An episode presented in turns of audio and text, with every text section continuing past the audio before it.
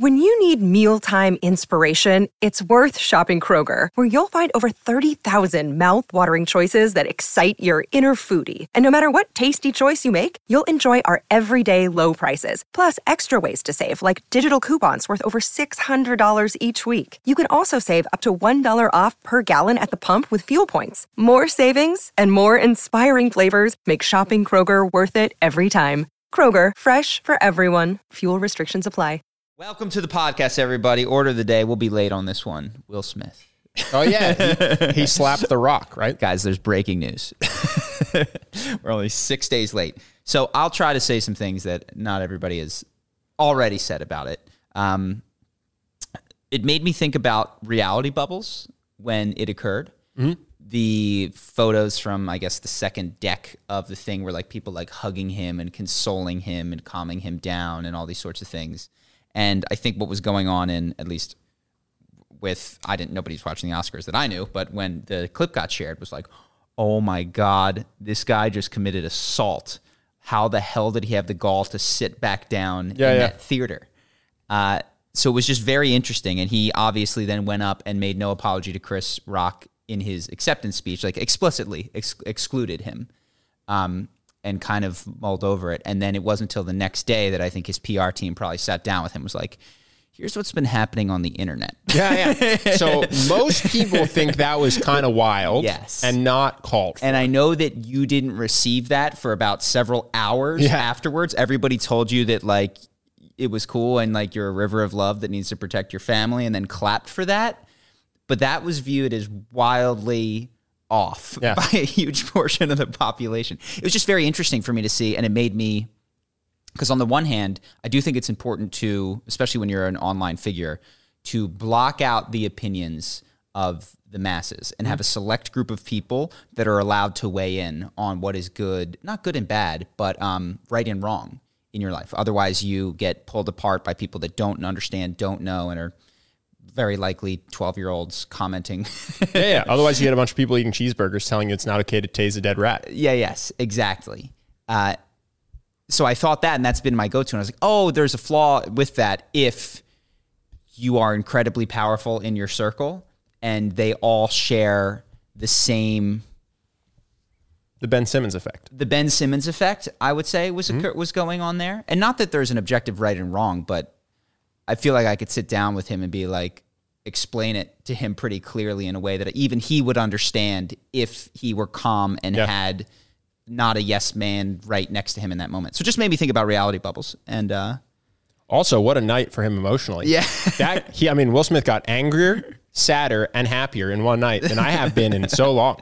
He's out at the club afterwards celebrating like nothing went wrong. Yeah. just quite a night. Real Wild. roller coaster of emotions for him. wild. The other thing that I thought was interesting is the medicalization of baldness. Yeah, this is what I wanted this to talk this about. This was fascinating to me. He instinctively understood, so did his PR team, that. So let's let's zoom out. I saw a lot of people being like, "I didn't know she had alopecia." To be clear, alopecia is basically a synonym for uh, unchosen baldness. It's not chemo style. It's it's the kind of baldness that men get all the time and well, are laughed at sometimes all the time. Sometimes you do get uh, cases of alopecia where you have no arm hair, eyebrows, patches on your face. Someone I know. yes, I'm just saying there's Someone de- very close There's degrees of it, but no, she still she still has hair even on the top of her head. She just didn't like the way it looked, so she shaved patchy it. or whatever. Yeah, but like uh, we have been, and I'm not saying that this is right. If you want to say this is generally wrong, making fun of baldness forever. In fact, and this is this is my highlight for you fans. Nobody watched the Oscars, so this slipped unnoticed. Did you know that in the opening monologue, did you see this? I, I know what you're going with. Damn it! that Amy Schumer made a LeBron James hairline joke. Yeah, of course. Wild. Teased dude. him teased him for his alopecia. teased him for his alopecia Yep. in the opener, and it was nothing but laughs. Nobody stood up and slapped her. Nobody, Mm-hmm. you know, it was just fine, and it would have never been commented on. Yeah. Uh, that there is any discussion about like you know when my family's medical history was brought up, I think that is a total cop out. Oh no, it's crazy. I think that the treating all medical conditions as the same is so silly, and I think obviously silly. People were saying, "Oh, this is an autoimmune." Disease. It's an autoimmune disease. Like, I guess No, it's it is. Not, It is. No, no, but I'm saying Literally. yes, but it's not. Not all autoimmune diseases are, I think, equally untouchable by comedians. Let's put it that way. we have collectively as a society decided that baldness has been something that you can make fun of, that hairlines and baldness. Now, maybe we should collectively change that, but this was an, a strange moment to hop the fence and go, no, as of right now, this is now a medical issue that you are not allowed to tease. And if you tease it, you can be driven into an irate rage. The the thing I thought was so interesting was that there were some a minority of people saying, "Good for him. He had to do it. Don't. No one gets to make that joke about your woman." And I think that's so strange because if LeBron, if Chris Rock had teased LeBron for going bald and LeBron had gotten up there and slapped him, I don't think anyone would have been going, "Well, that's what you get. Mm-hmm. That's what you get when you tease hair loss." Yeah. Like that's just not our universal view of how off limits hair loss is. Mm-hmm. So I think that was interesting because that was the mental experiment I went. I was like, okay, well, is this justified? Not in my mind. I run I run this through the gamut, and I don't see any world in which I think this is okay to do. Mm-hmm. Yeah, I think it's. I mean, depending on the uh, subculture of honor that you live in, in pockets of the U.S., where like words need to be defended, like what kind of words require defense of one's honor. This certainly doesn't hit it for me, but I know that there are pockets of America that feel. But this isn't your friend doing it at a party, which I could even say would be different. This is what happens at the Oscars is they hire a comedian to roast the audience. Mm-hmm. And that's accepted as part of the protocol. So it's kind of like if you went to an Andrew Schulz stand-up comedy show and then got furious that he heckled you. It's like this mm-hmm. isn't even just a regular comedy show. You went to the show for the comedian who heckles people. Mm-hmm.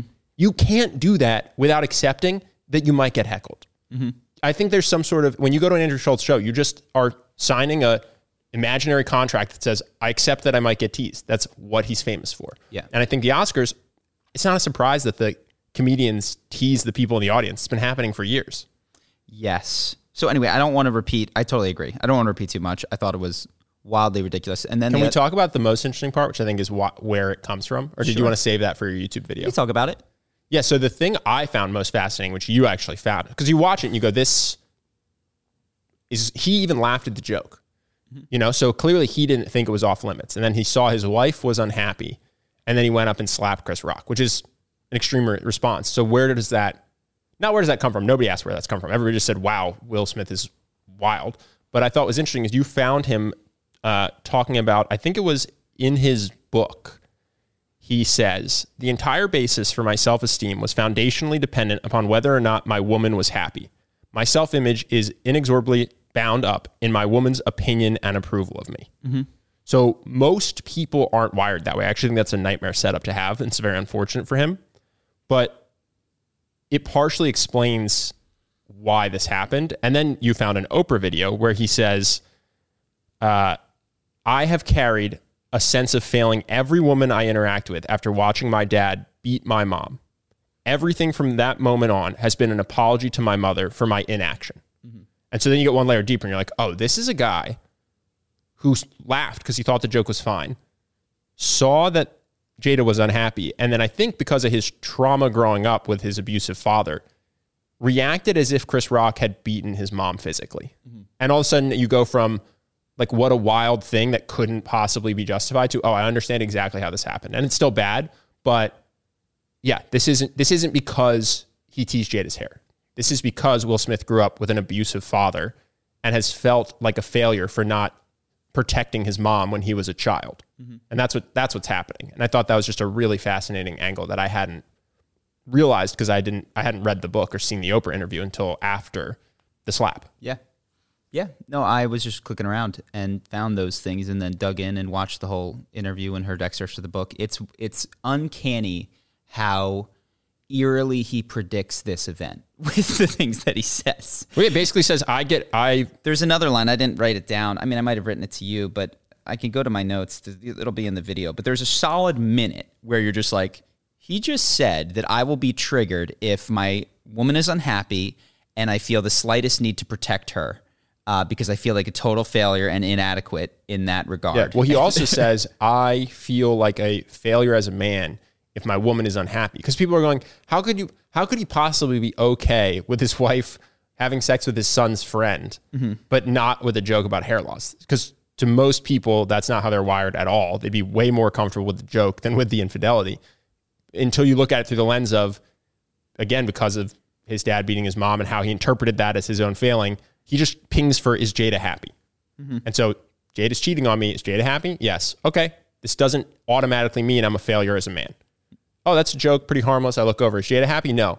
Somehow i have failed to protect my mother from my father.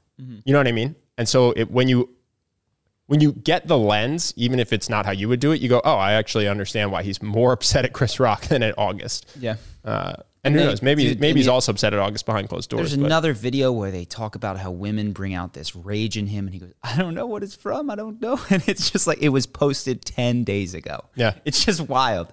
It's uh, and you, you just put all the puzzle pieces together. I and I don't. This now I'm going a step farther in psychologizing. But when he has spoken about Jada, he obviously he speaks very much about loving her, and I'm trying not to add too much internet commentary to what I've seen him say. But he has said, I think pretty clearly, that they split up to see if he could make himself happy at one point, and she if she could make herself happy. And he added the, the line to prove to him that it, it was even possible for her to be happy. And you get the impression that he uh, was constantly, purposely, subconsciously re-triggering that emotion in his life where he was failing her by choosing someone who was so unhappy and so difficult to make happy and so often um, not there. And that, and you know, he, he started planning apparently her 40th birthday party the day she turned 37. you know, like was just so obsessed with. And I'm not saying he was the nicest guy all the time. Or I have no idea, but I it it you do get a picture of somebody who puts themselves, I think, like a lot of people do, in the uncomfortable position that they were in as a kid yeah.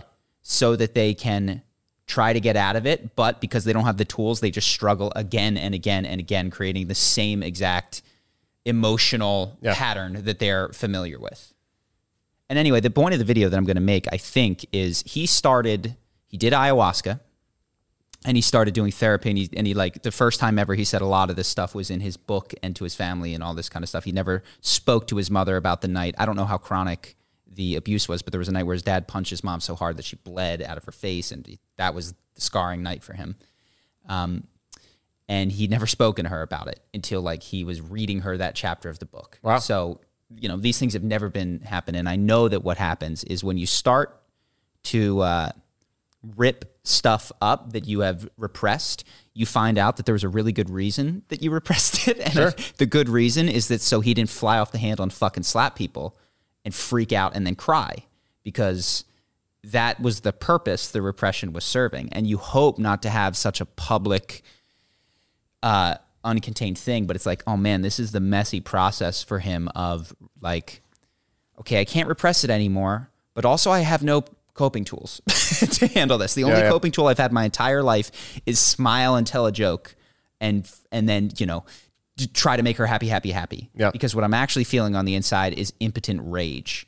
And he's like, "Okay, well, I'll uh, I'll take the repression away." And then you get impotent rage, which comes out as I'm gonna walk on stage, slap you, cry about it, not apologize. Yeah. Yeah. And the, the only, the other, I guess, bummer of the whole thing is how much people feel like they have to be a finished product. So they feel comfortable talking about past failures, but they present themselves as if they're not really going through anything today. And that's true of Instagram. It's true of authors. We talked about Neil Strauss in his book, The Truth, talks about how he's figured it all out. And the answer is monogamy and he's going to live happily ever after. Well, and then- first, he writes the game and he talks about how he's figured it all out. The answer is be an amazing pickup artist. Right. Then, he, so yes, he writes the game, and at the end of the game, he's like, "I'm the world's best pickup artist." And then at the beginning of the truth, he's still socially awkward. So you go, "Well, wait, I thought you said you had you were a finished product, which was super confident with women." And at the end of the truth, he's a finished product in the sense that he's got a marriage, he's figured it out. Polyamory wasn't the way. Being a pickup artist wasn't the way. It's a come to Jesus moment about traditional marriage and monogamy and how great it is. And then after that book, he gets divorced, and he and his wife, I don't think, are even like on good terms, or his ex-wife. And I don't know so they're on good terms, but they uh, they're not married anymore, and he didn't write a book about it yet. Yeah, that's based on her social media that I'm making the assumption that they're not on great terms. But then so then for Will Smith's book, obviously he felt the need to write himself as a finished product instead of writing a memoir that Well, he actually, I don't know that he did. I think, I think he very much takes the. uh, I read the back cover. I could go pull it up if you want to get the specifics. I, so the issue is that they talked, and he says this. He and Mark Manson, who I don't know how involved he was in the writing, I suspect a lot because it's well written. Um, not to say that Will couldn't write a decent book, but Mark, it reads like Mark. well, Mark Manson is an incredible writer, Yeah. and he was definitely he collaborated on the book. That's which is like why get the a, book why cover. get a best-selling author to collaborate if you're not going to have him do it. Um, but in any event, he said that it was Mark's idea to have the arc be a story from fear to love, got it.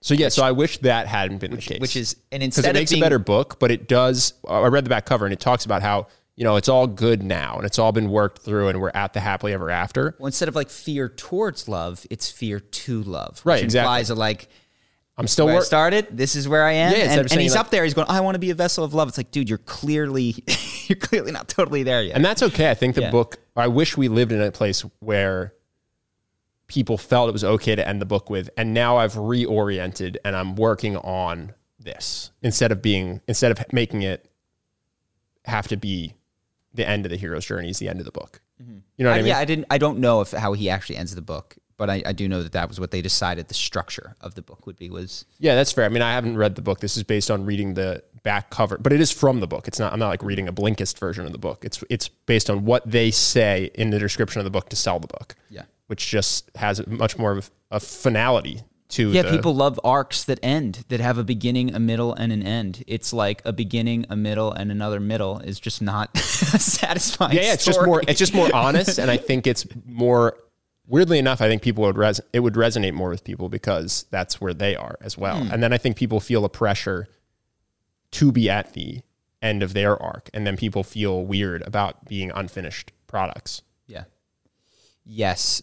Um, I definitely agree with the part about. I don't know that it would resonate more with people. I do think there's something about the three act hero's journey story comes back around, gives the gift. Um, what often isn't emphasized in that, which is interesting, is that the hero's journey, I believe, even according to Joseph Campbell, was meant to be undertaken like it's a circle. Like you start again and again and Yeah, again, yeah. and you just do it again and again and again. Um, and I don't know that that is often how it is described. That the heroes, it's like Luke did his hero's journey. Now it's his fucking whoever Rey is. Yeah, yeah, yeah. you know what I mean? Like also he's on a planet. I don't, you know, he becomes the mentor at that point Yeah, yeah. Um, instead of having more circular hero's journeys, which I think is probably truer to the experience that most people, if they're lucky, and they they figure it out once, they they probably just have to start off at the beginning again. Yeah, yeah. Um, but so yeah, it was an interesting, interesting series of things that went down. Um, I'm doing a or was going to do a narcissism video. I'll have to figure out the other thing that you guys might be interested in is so I want to make this video on Will Smith, and the parts that are interesting to me is his childhood and what it looks like when somebody's working through shit and the dangers of working through shit and, and going out in public. Um, but I know that a title of like, you know, Will Smith's trauma is just not going to do well.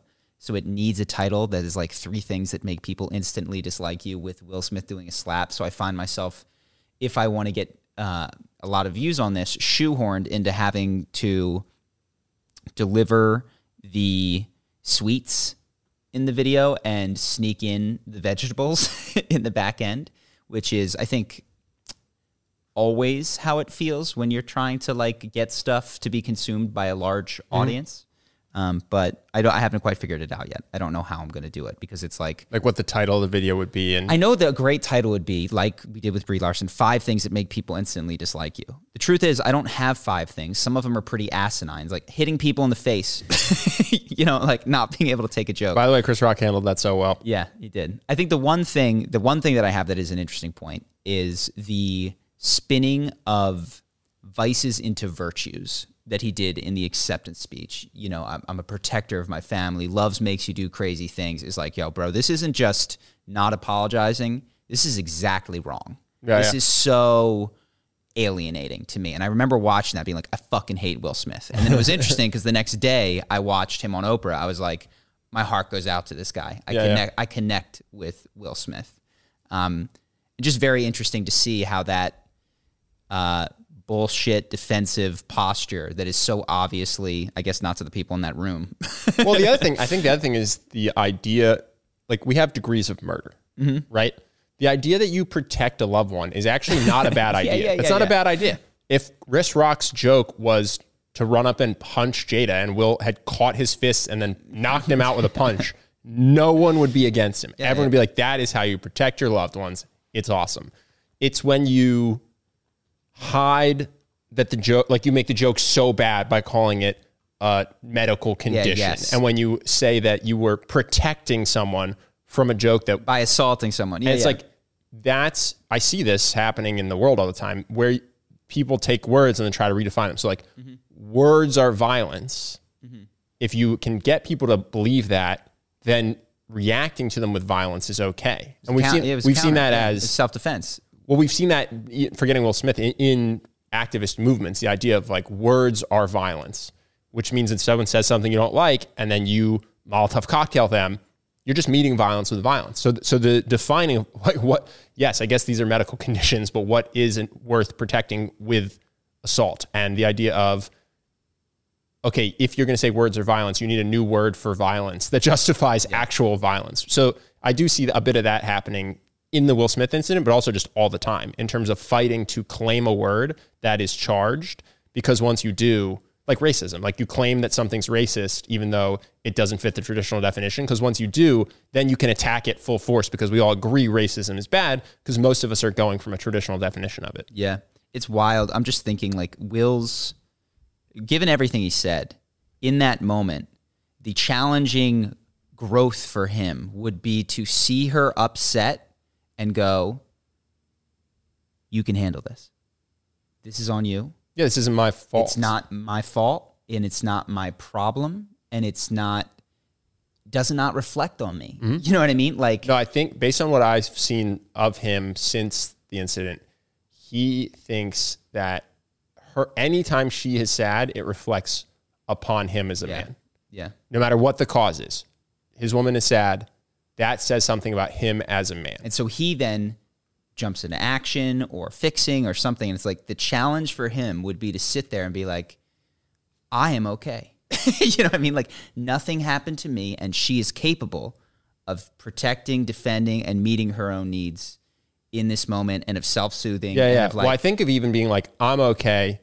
My mom is okay. Yeah. Ultimately, even though she's miffed right now, Jada will be okay. Yeah, That's and- the that's the and she, she can provide the soothing that she needs Yeah. in this scenario as well which is like even if afterwards it was if she, she, she chirped his ear off all night about how horrible it like the growth for him would have been like i love you you got to fix it Yeah, it was- like, it was a joke this particular one breathe is, through it. yeah is, especially because she's for you to on she's through. literally on record being like i don't care what people say about my bald head i think it's beautiful so i think yeah if she were to be miffed at him and saying how he failed her it would you know the next step for him would be to go i disagree.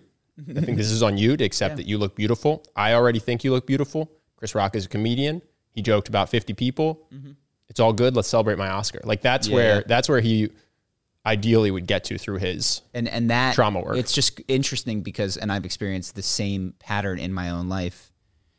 It's the uh, the doing nothing and the feeling okay with just like sitting in the audience in that moment is such a strange reaction. He's like, I can help her, or I can attack him, or I can like I can spring into like adjust nature like not adjust nature an adjust uh, an adjustment mentality of how i'm going to deal with this situation as Yeah, opposed yeah. to being like it's fine and she's got this this one is hers Yeah. which would just be i think seemed i it seemed like the right thing for him given everything that i have seen and heard him say about how he works how she works um so anything else you want to say on the oscars No.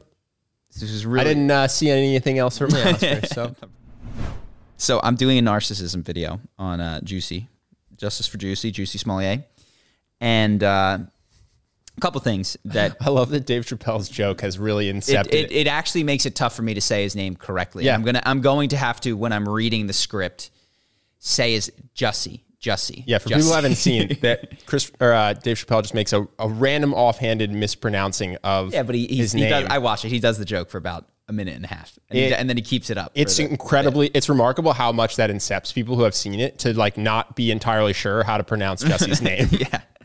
Um, It's just good, good joke by Dave Chappelle. So it's interesting. A couple things. The the first brief one is he's denied it the whole time, and I'm I'm such a uh, I think people who watch the podcast know this. I really limit the scope of things which I feel like I know, and as fr- and as crazy as his story sounds, the fact that he hasn't said that it's a lie does leave some pause in my mind and hmm. some fear of making this video and be like, shit, what if I'm wrong? Because I actually don't know what happened that night. I just know what what do I know?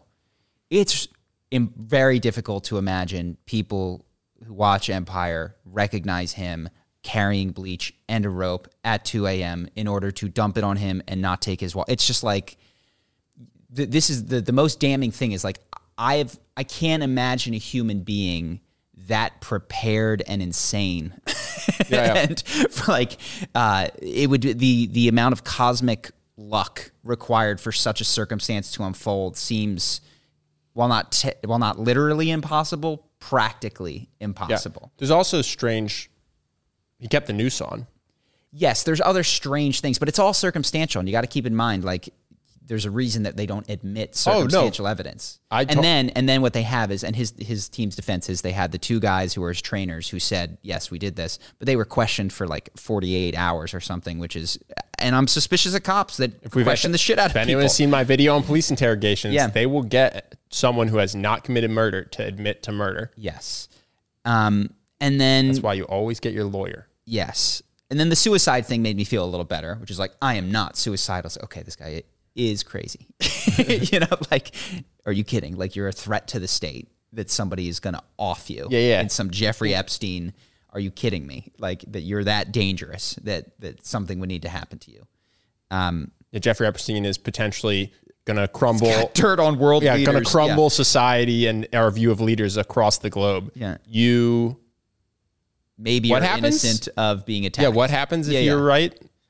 The police chief in Chicago is in trouble. You know, and it, like, I don't know. It's, I guess that. who, by the way, his- is already in trouble. Like all of the people associated. This is the other thing. It's it's very muddy. Like there's uh the chief is it was accused of some other shit that that he's dealing with now. But in any event, making this narcissism video, uh, and was looking for other stuff. I was like, should I include other things outside Jesse? I'm not sure because like some of the stuff I feel like I want more evidence of, and his is he gave very brief statements before he was in the shit and his lawyers locked him down and was like don't say anything else. One of the hard things th- about catching narcissists i realize is that implicitly when people lie you always look for motive. You're like and, and you do a cost benefit analysis. You're like okay if this guy is caught it completely jeopardizes like take jesse his career his life his everything if it's true all he gets is mild notoriety. Mm, a bit of notoriety. So you're always running these cost benefit analysis. And I think that's what is most protects narcissistic lies is normal people go, it's all fishy, but I've got no reason to distrust him because it doesn't make any sense. Like, why would he do this? Yeah. Uh, well, you encountered this. I mean, that guy. I don't know if you want to call that guy a narcissist or a sociopath. Oh, dude, but I've encountered this several times. you you had a guy who f- pretended he had cancer in college, right? Because he wanted to get close to you, and you weren't really interested. But then you just felt bad because he said he was going to die in a Yeah, week, yeah. and so you're like, "Oh, I'll be his friend for a week." And he just kept creating more and more elaborate lies. And you go, "No one would do this." The guy was literally like injecting himself with with harmless saline solutions in the neck, right? I, I mean, I literally watched him take a. I don't know if he injected it, something to put in his neck, and I was young and naive at the time, but and I didn't believe. I remember at the time going, none of this makes any sense, and it wasn't just to me. The other thing is, he lied to everybody. He lied to his entire floor. He lied to this. He had fake seizures. He lied to fucking everybody. yeah, and you just go, "This." And so I was like, yo, this makes no fucking sense. Why would he have why would he be injecting himself? But also he's rolling around in his bed if he's like this guy is faking a seizure on a Friday night instead of partying in college. doesn't make any sense. Yeah. And so I, I literally remember the line I said to myself in my own fucking head was like, I'm 99.9% sure this is bullshit, but on the chance that I'm off, this guy's gonna die of fucking cancer. Yeah, I'm gonna yeah, yeah. feel like shit. Um, and actually, what made it evident that he wasn't is he just eventually didn't die. Like he was. We kept just, pushing. He kept pushing the. He, was just like, kept pushing the date back. Oh, I'm gonna die in a week. I'm gonna die in a month. bro. oh, and, and so a when somebody tells you that, I remember at the time, it was like, yo, they're gonna die in a month. It's like, this is they'd have to be crazy to lie about this Yeah, 'cause because in a be month and a day, Yeah. I'm going to start going, you know. And so after that happened, I'm, it it buys you a certain amount of time where people uh, you can go out on credit to be like, okay, none of this shit makes But even sense. still in school, was it widely known that he had made it all up? I don't know about in Or did school. people Well, think or did people think he had just recovered? No, everybody knew. Everybody knew he lied. That everybody that knew he was lie like how do I put this? People who heard the lie Knew. eventually knew it was a lie. No one thought he had a miraculous recovery. Well, he might have. I guess so. There's degrees of periphery of how close he might have effectively told someone in one of his classes that he didn't spend time with that, like he was um, ill or something, and then they asked him how he's doing. Be like, oh, I'm better now. But certainly there was a floor of people that lived there that they, most of whom I would say, believed he had cancer, and that knew that he didn't. At, Knew- Afterwards. Yes, yes. So it was a lot of fucking people, and the and I yeah that that analysis of cost benefit just fails when you're dealing with. That was I think the first time in my life that I dealt with someone that was you call it neurodivergent or whatever, but just like didn't play by the same rules, um, and it it uh, effectively slipped past my heuristics for that for that reason. Yeah, yeah, that was the I've since person. encountered it a handful of times. Well, f- that was the first person who was neurodivergent in a either narcissist or antisocial personality disorder way. Because we, we had kids in school who had Asperger's Yeah, or yeah, autism sorry, or sorry. whatever. I- sorry. But they're not they're not like so scheming. Correct. And then there's more the antisocial antisocial personality disorder or narcissist disorder where you are more uh, you're not being neurotypical can lead to like long term scheming. Yes, yes, it was wild. Um, but yeah, I've seen it a couple times since then, and it's like uh, I am happy that my default was the first 18 years not encountering that because I am ridiculously trusting. I would say of people, but I don't. Yeah, I, I've often wondered like, what would you do with a kid? Be like, be careful. Some people are fucking nuts. Well, it's funny you say this. I was just reading something by Adam Grant. He says that a lot of people raise their kids in order to try to keep their Check kids the safe. edge cases. Yeah. in order to try to keep their kids safe, they raise them that the world is dangerous. And apparently, there's been six nationwide studies so far that have shown that for a kid's mental health, stability, and happiness set point, the best thing you can do is raise them that the world is largely good and has dangerous outliers. Mm-hmm. So, just if you're to say, listen, most strangers are totally fine, but you have to be careful of strangers because one out of a hundred of them might try to hurt you. That's that's totally fine. You can't tell your kid to just trust everyone. but it's when you say like, don't trust strangers. All strangers are dangerous. You actually end up creating someone who's, you know, anxious or fearful, and they don't. When raised that way, they in adult life they don't report as good in terms of mental health and happiness. Yeah, no, it's it's a nuanced thing, and I think probably for kids, it's like, do you believe that the world is baseline safe or baseline dangerous? Yeah. and it's like if it's baseline dangerous, yeah, you'll never be caught, but you run around with this anxiety and stress the whole time, and you'll but you'll never get tricked, caught, Yeah, you know, or something. And if you think everyone is safe, You'll then be- you'll be, you'll be taken advantage of. of. We so you have to find the line Yeah. of like most everyone is a, is fine, but you have to protect yourself because you don't know who's who. That's according to Adam Grant. He's a professor at Penn. He's an Mm-hmm. I wonder, and- and maybe, do you think kids are capable of that level of of nuance? I don't know. I mean, he seems to think so because he's like again, like now I'm just parroting a Yeah, yeah. weak version of what he thinks, but his impression is that that's the best way to raise kids according to his. Like it's not prescriptive. He's just looking at studies, and that seems to be what ends up with the best result in his mind. Yeah. Well, it was interesting as I was watching and doing this video. He has a great book, by the way. It's not related to child rearing, but it's called Give and Take. It's really a really good look on kind of um, prisoner dilemmas in the real world and how to how to actually behave in terms of how much of yourself to give to people and when to ask for things from other people. It's really good. My friend has followed his advice to a T, and it's worked out very well for him. um, making the video and not actually knowing the 100% truth of what happened with Jussie, believing it, it was interesting to me to, uh, as I made the video, it did show me how heuristics are only going to be right 99% of the time, I guess. And I thought this as I was like, how to spot a narcissist. You know, these are heuristics that'll help you. Um, how to tell if someone's telling the truth or whatever. And what you just wind up with, I think, lady, is you are going to be wrong some of the time if you take people with uh, stories like Jussie's that are completely like lacking in credulity and say you're full of shit. Eventually, you're going to get that wrong. Yeah, someone will have a crazy Someone story Someone will that's have true. a fucking crazy story that's true. And I kept asking myself, I was like, what distinguishes what he did from a crazy but true story? Mm-hmm. And it's nothing. it's like this could it could have crazily fucking happened. Um, and how do we deal with that? Yeah. Well, I actually kinda- don't have a good answer. That's kind of what I'm saying. Like, someone just runs into a really drunk NBA player who's just so drunk. They're like, "Yo, man, I'm gonna change your life for the night." It's not because they like you; it's just because they're shit faced. Like, "Yo, come on, just for fun." And how do you know? I don't know. That happens one in a million times, Yes, maybe. yes. Maybe once a year it happens to one person. Yeah. And so if you're out there just going, no, no, bullshit, bullshit, bullshit, you will be right 99.9% of the time, but you're gonna, I don't know, tease a guy who actually had something incredible happen on social media. And I actually thought, because I've, the part of the reason I thought this is because when we've had people criticize us, they've been like, this is ridiculous. This would never happen. Someone would never react this way. I'm just like, I don't fucking know what to tell you. That, but ours, I mean, I Our stuff is not NBA player. no, no, I. I won't say what it is because it's just more like Yeah. we don't have to brag about it anymore. We're 34, but it's not a crazy story. It's not. uh Yes, but I've had that criticism of like real people don't interact like this, which is like, Yeah, bro, I- you don't know what people yeah, interact I think like this. funny enough, I think that uh, there's a lot of people who go, well, no, actually, that is how that's how my life works. Yeah. like it's not. It's not. Well, so I was think trying to come up with react that well to a joke or Yeah. whatever the story might be. In the video, I was like, how do you know if someone's lying? I was like, well, if they're if if you believe that they're behaving in a way that real humans don't.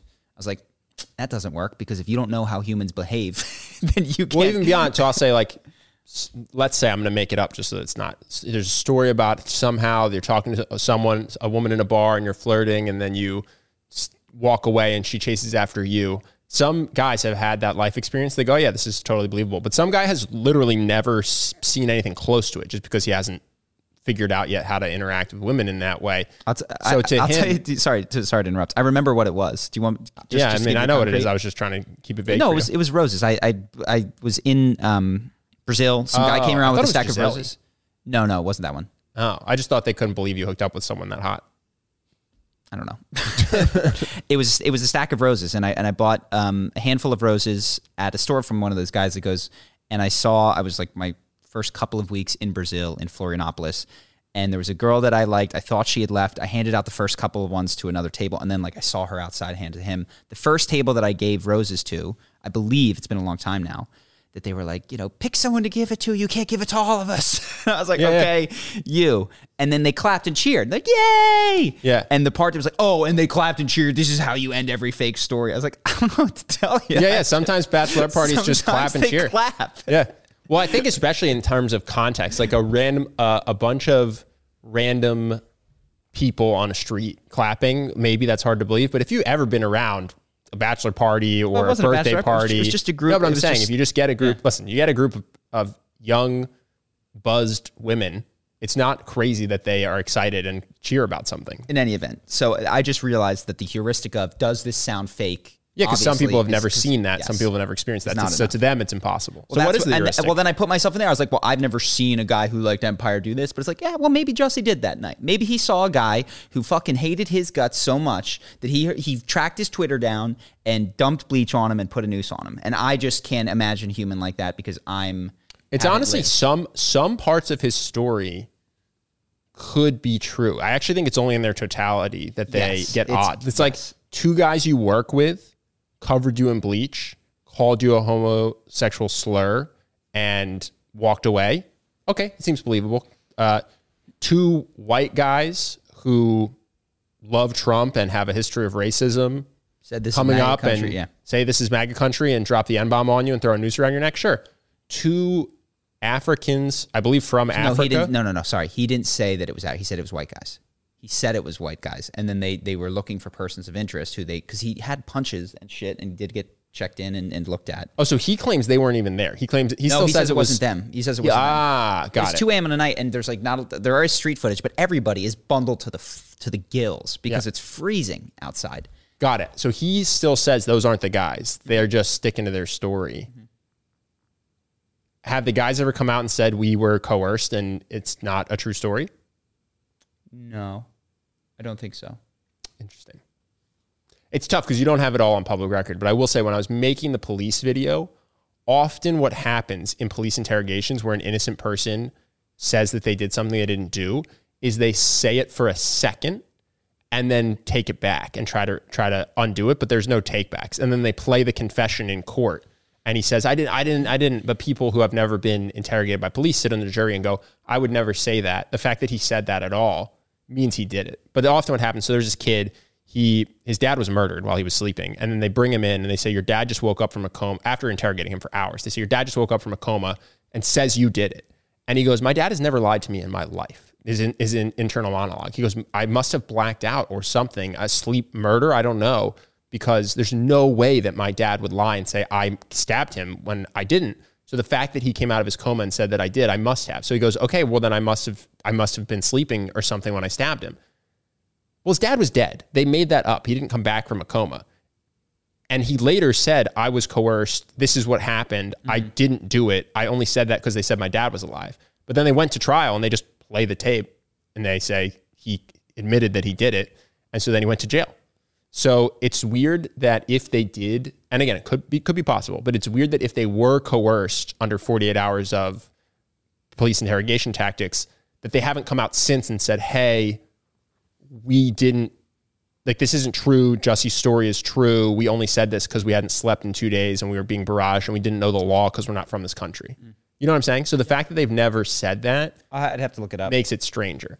But also maybe they said it and it's just not public. I don't know. Maybe the maybe the prosecutor's just really good at burying it. Yeah. But often just when people do admit to something they didn't do because of police duress, they don't stick with it. they very quickly say "I- that happened because I was being bullied and it's not true. Got it. Cool. All right. What do you have? Not much. I just saw some stuff in the comments that I thought was interesting. Remember when we talked about why are all the presidents old? Yes. or not all presidents, just why are Biden, it's actually the opposite. It's why are Biden and Trump so old last week. Mm-hmm. So one guy said he thinks it's because it's boomers, basically, which I don't, I don't know if that's true or not, but I thought it was an interesting angle. It's just, he said the reason that the presidents are becoming older and older is because the biggest voting block is getting older and older mm-hmm. and young people vote less on average. So it's just like, yeah, that's just going to happen until the boomers die. So you're just going to get presidents that are the same age as the boomers. It's hmm. like, oh, I don't know if that's true, but that is actually an interesting explanation. So I appreciated that comment. Interesting. Yeah. I'd have to go back and track, uh, I guess, yeah, how with Clinton into Bush. Obama was, a little bit younger, I think, but Well, they they were basically saying a lot. If you just look at a lot of the presidents, not in terms of the age that they were when they were elected, but their birth year, you're going to find a pretty tight range of years, which I think was interesting. yeah. So I, I think appreciate that comment. And then there was one comment I just wanted to do quickly because someone raised a question that I thought was I was surprised that anyone who could be a fan of ours had the question. So I was like, oh, maybe we should answer this. So the question was, hey, why are you guys so freaked out by the concept of divorce anyway? So what if two people get high on their hormones and fall in love, be together for a few years, get married, and get divorced a few years later? Seems to me if people are mature and respectful, you'll have an amicable divorce and get on with your lives without losing themselves. So it's not the end of the world. Because we often talk about how divorce is so bad. So I thought that was uh I'm surprised anyone has that question. So do you want to answer that question? Oh well, it's only. I mean, it could be amicable. I think it's what what is implicit in American marriage law is a legal contract that says half of what I take into this marriage now belongs to you in the event that we split. And I can't imagine any business contract being like, "Hey, I just want you to know like you're coming on. If this doesn't work out, you get half of this pre-existing business." And I happen to have a pre-existing business. So there would be a wild incentive for someone who already wasn't very happy with me because like our happily ever after didn't work out. So it could be amicable, but it's like she's going to go get a lawyer. That lawyer is 100% incentivized to tell her what that she deserves half because she's entitled to half. And I watch this happen constantly. Like I don't, you know, take Mackenzie Bezos who took a third settlement. Um, I don't know in what universe she felt entitled to that. Like how in God's name does she justify to herself taking Amazon money for whom she I think worked as an accountant for a short period of time and otherwise wrote books unrelated to it. Yeah, well, we also so again, you mentioned we're business owners, so we we also have a friend who is a business. He owns half a business, and in order to keep all of that business ownership and not give any to his ex-wife, he gave her, I think, all of the money he had, just straight up all the cash that he had. He wrote her a check. Yeah, for, so, I mean, well, I don't want to say, I don't want to say who, but yeah, he wrote a check for seven million dollars. He had seven million dollars, but he got to keep his whole business, and that doesn't happen when you're dating someone. Yeah. So that's why we we're in all our questions when we answer fan questions or we talk about famous divorces, we have a very cautious view of marriage, is because it's it has a cost. there's really there's really two costs. One is if you don't have parity of income and net worth. If you do, it's kind of a moot point because there's no there's no longer an incentive. Also, there's kids which cannot be split and divided. And so if it you get a scenario where somebody wants full custody and then then you are in deep trouble. And as a man, you're kind of behind the eight ball on that one. yeah. So is- that's why in a lot of our questions, that's the brief: money and children. Yeah, so that's why in a lot of our questions, there's an emphasis on finding the right partner, doing a lot of vetting, dating a lot beforehand, is because it's actually to just get it wrong for a few years and then go, ah, it's not a big deal. Is it's actually much harder once you're married and have kids than when you're dating or friends or anything else, really. So Yeah, but the idea, I mean, just to be like, hey, we had some good times together. It worked out. We're going to be wonderful co parents together, and I'm not going to take half your shit because I don't think I deserve it. It's like, oh, that's not a big deal. I totally agree. like, uh, I'm bummed. Let's both go support each other as we like try to be happy in our own ways, and we'll we'll both uh, contribute to the parenting, and we'll make sure that we live nearby one another so that we can Yeah. work this out. That doesn't sound terrible to me. That's just not at you totally relinquish control of creating that outcome. it's also not the most common outcome to get both of those. To get both, I'm not going to take any money and we'll co-parent Yeah, yeah, yeah. happily is not. It's not what I see in the news or in friends or you know older friends, whatever. That's it's not the default. I wouldn't bet on that. If you're like, oh, they're going to get divorced, what do you think is going to happen? I wouldn't take. They share the kids perfectly in a way that works for the kids, and they're both happy with, and no money is exchanged. Well, it doesn't have to be no money. It would have to be what I a fair amount of money, which is not the case because fifty percent of a completely lopsided earning and like just isn't. That's not fair. Um, the second highest paid employee in Amazon was not paid as much as Mackenzie Bezos was paid. Like it doesn't it doesn't make any sense. She didn't contribute to the business in that way.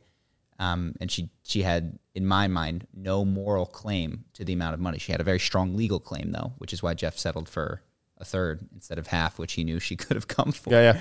So It's all about that legal claim. One, of, one of the most important skills you can have. Yeah. writing contracts. yes. Um, so Let's do uh, audience questions. First one I have is I have a friend who used to date a different friend. They have been broken up for seven years, but now currently play D and D. The guy Henry likes the girl still, and the girl came out as gay. Any advice I can give Henry because they both still like hanging out with each other, just that the girl doesn't like Henry in that way. Uh, he's frustrated that she probably isn't into him, but also wants to stay with her and not make things awkward. Should he just tell her or keep it to himself, realize they are not meant to be because relationships require two people's feelings? It's doubly weird because the girl's parents just recently died, so she is also dealing with that.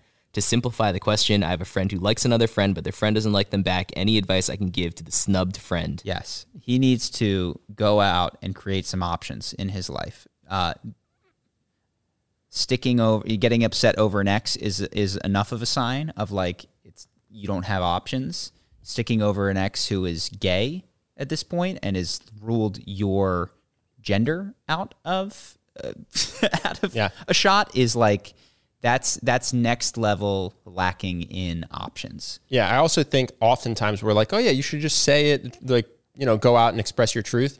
This one, I would say, not because it's bad to express your truth, but just because of the circumstances. I think this is an internal solve, which is like it's not on her to view this guy as a potential dating partner. It's on this guy to go. The fact that I'm that I'm struggling with this so much and can't move on, I need to figure out what's going on in me. So I wouldn't, if it comes up naturally, I wouldn't hide, hide it or lie about it. If she's like, oh yeah, like, do you still have feelings for me sometimes? Like that would ever come up. I think it's fine to be like, yeah, if you weren't gay, I would probably ask you if you wanted to try something again. Mm-hmm. So I don't think you have to lie about it or hide it, but to go out proactively and be like, this woman's parents just died. We're in a D&D group. She's gay. And I'm going to go, hey, I just want you to know I like you and I have a crush on you and I never stopped thinking about you. I just want to throw that out there. It's like, no, this is only going to make things weird and hurt things. And the, like, you should move past that and look at internally. this this uh it's also not reacting and I, I don't mean i don't want to pile on because i'm sure that henry is struggling in his own way but it's like that's not a re- imagining a relationship with a real person if he saw the person in front of him who was gay he would recognize she's not that interested. the relationship that could happen would be one where she felt unattracted to him which would not be appealing like it's only by creating a an imagination that blots out the evidence in front of him that he's capable of desiring this. Um, clear eyes, he'd be like, "Oh, this would be terrible. like, yeah. why would I? She why would I want find me to be in a relationship at all? My genitals are wrong. Yes. Um, and it's yeah. So uh, what I would say is if you if you could help, it would be to either get Henry towards a um, realization of his own that that what he needs to do is like create some options, or invite him to other sorts of things that put him in contact with other people, whether that's bars or other D and D events or something. Like uh, the thing that kind of scares me is I, I worry that the first uh, person, woman that shows Henry affection is going to become the object of his of his obsession, given how uh, sticky it seems and unresponsive to the facts of the matter.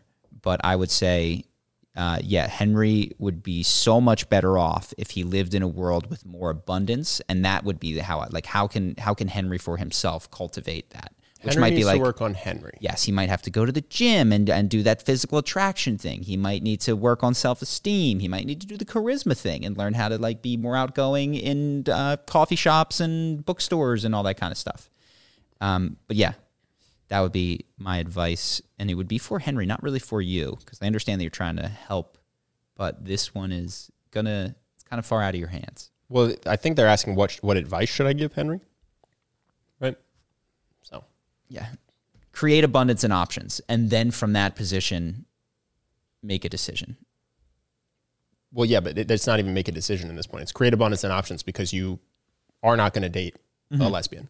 So you have zero options right now. You think you have one, but you don't. You have zero. So go get more. All right, I have one more. Um, hello, I just got out of a domestic violence situation with a narcissist. I was never physically hit, but I was controlled, manipulated, and isolated from everyone I love and knew. I had to get a safety order against them and still have more court dates to come uh, to try and finalize it. I have been really trying to build myself back up. Ultimately, I'm hurting, and although not as scared anymore, I feel so much shame and regret that I was with them and let them treat me so badly as long as they did. I believe I got into this relationship out of loneliness. The solution seems easy in theory, feel valid and happy on my own, and I won't need or chase anyone again, but I do feel lonely still. Um, I was at my happiest when I met them, and they destroyed my confidence. If someone can tear me down from my best, what hope is there? Do you have any advice? Um, I I mean I God there's a, there's a lot of things that I want to say. I'm trying to think of the most helpful and useful order. The first thing would be that I know that there are like narcissists. I don't know what they call themselves, survivor support groups, which you might I think get a lot of value out of just being because it sounds like the shame that you're carrying is one of the issues, and I think realizing that you're not alone in it. There, there's a lot of people with um, disturbingly similar experiences is going to make you go, oh, like this is a thing that happens on the semi regular, unfortunately. But weirdly enough, that's that's uh, liberating. So that would be the first thing is like if, if you're not already involved in forums or that or whatever, just to just to get an idea that you're not uh, uniquely flawed in in the fact that this was appealing to you, in, at least at the beginning. Um, and then two is I would say is to try to either through therapy or something understand better why this type of relationship was appealing to you, what it did for you, because there are certainly people who are, I think, immune to dating narcissists because of their background. And and mm-hmm. when they see that shit, they're like, that's unattractive to me. Mm-hmm. like, I can't, I- I have to stop this now. Not even have to, I want to. Yeah. And the fact that that was not created inside of you is likely to remain a persistent problem until you address what pattern you're reacting or reenacting. Um, so, getting the love you want, I think, is an interesting book to start from. That one's kind of about how mommy, daddy, and how we create those sort of patterns. But yeah, I think this is like a good. We talked about um, healing yourself as being kind of like a plant that's got like some core roots that are the wounds, and they have all these leaves and all these things that grow. This is a leaf that you can use to trace all the way back down into a root. I think of a core personal um, way of being that is probably affecting you in other areas of your life as well. And if you address it, you might see improvements in your work and your friendships and all that other kind of stuff. Um, so yeah, rather than focusing on like what should I do about my next relationship, is there even hope? There definitely is, but that's not where my head would be at right now. Um, I would encourage you to do more introspective work by yourself with the loneliness, with the desire for some of the affection that this narcissist paid you, um, with the question of what why was I susceptible to some of these shitty behaviors as opposed to just completely repulsed by them? Cool. Yeah, it's a, a good answer. That's all I got. Very good. We're gonna hop over to Patreon now. What do we have, Justin? We're going to elaborate on Ben's belief that we're living in a simulation, uh, allowing yourself to play video games and then dealing with extreme failure. Nice. If you guys want to check that out, we've got it, it often is similar to the podcast in length. Your questions sort of serve as the topics. Those are just a few of them. There's a lot more. If you join a Patreon, you get to ask questions and dictate what it looks like, and it keeps the podcast going. Justin gets a roof over his head.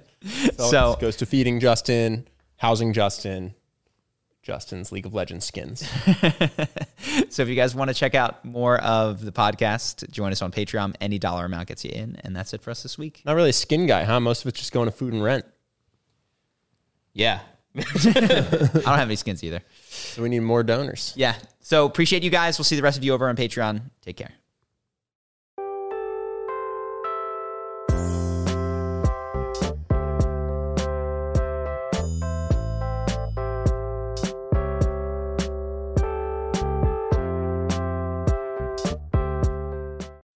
When you need mealtime inspiration, it's worth shopping Kroger, where you'll find over 30,000 mouthwatering choices that excite your inner foodie. And no matter what tasty choice you make, you'll enjoy our everyday low prices, plus extra ways to save, like digital coupons worth over $600 each week. You can also save up to $1 off per gallon at the pump with fuel points. More savings and more inspiring flavors make shopping Kroger worth it every time. Kroger, fresh for everyone. Fuel restrictions apply. When you need mealtime inspiration, it's worth shopping Kroger, where you'll find over 30,000 mouthwatering choices that excite your inner foodie. And no matter what tasty choice you make, you'll enjoy our everyday low prices, plus extra ways to save, like digital coupons worth over $600 each week. You can also save up to $1 off per gallon at the pump with fuel points. More savings and more inspiring flavors make shopping Kroger worth it every time. Kroger, fresh for everyone. Fuel restrictions apply.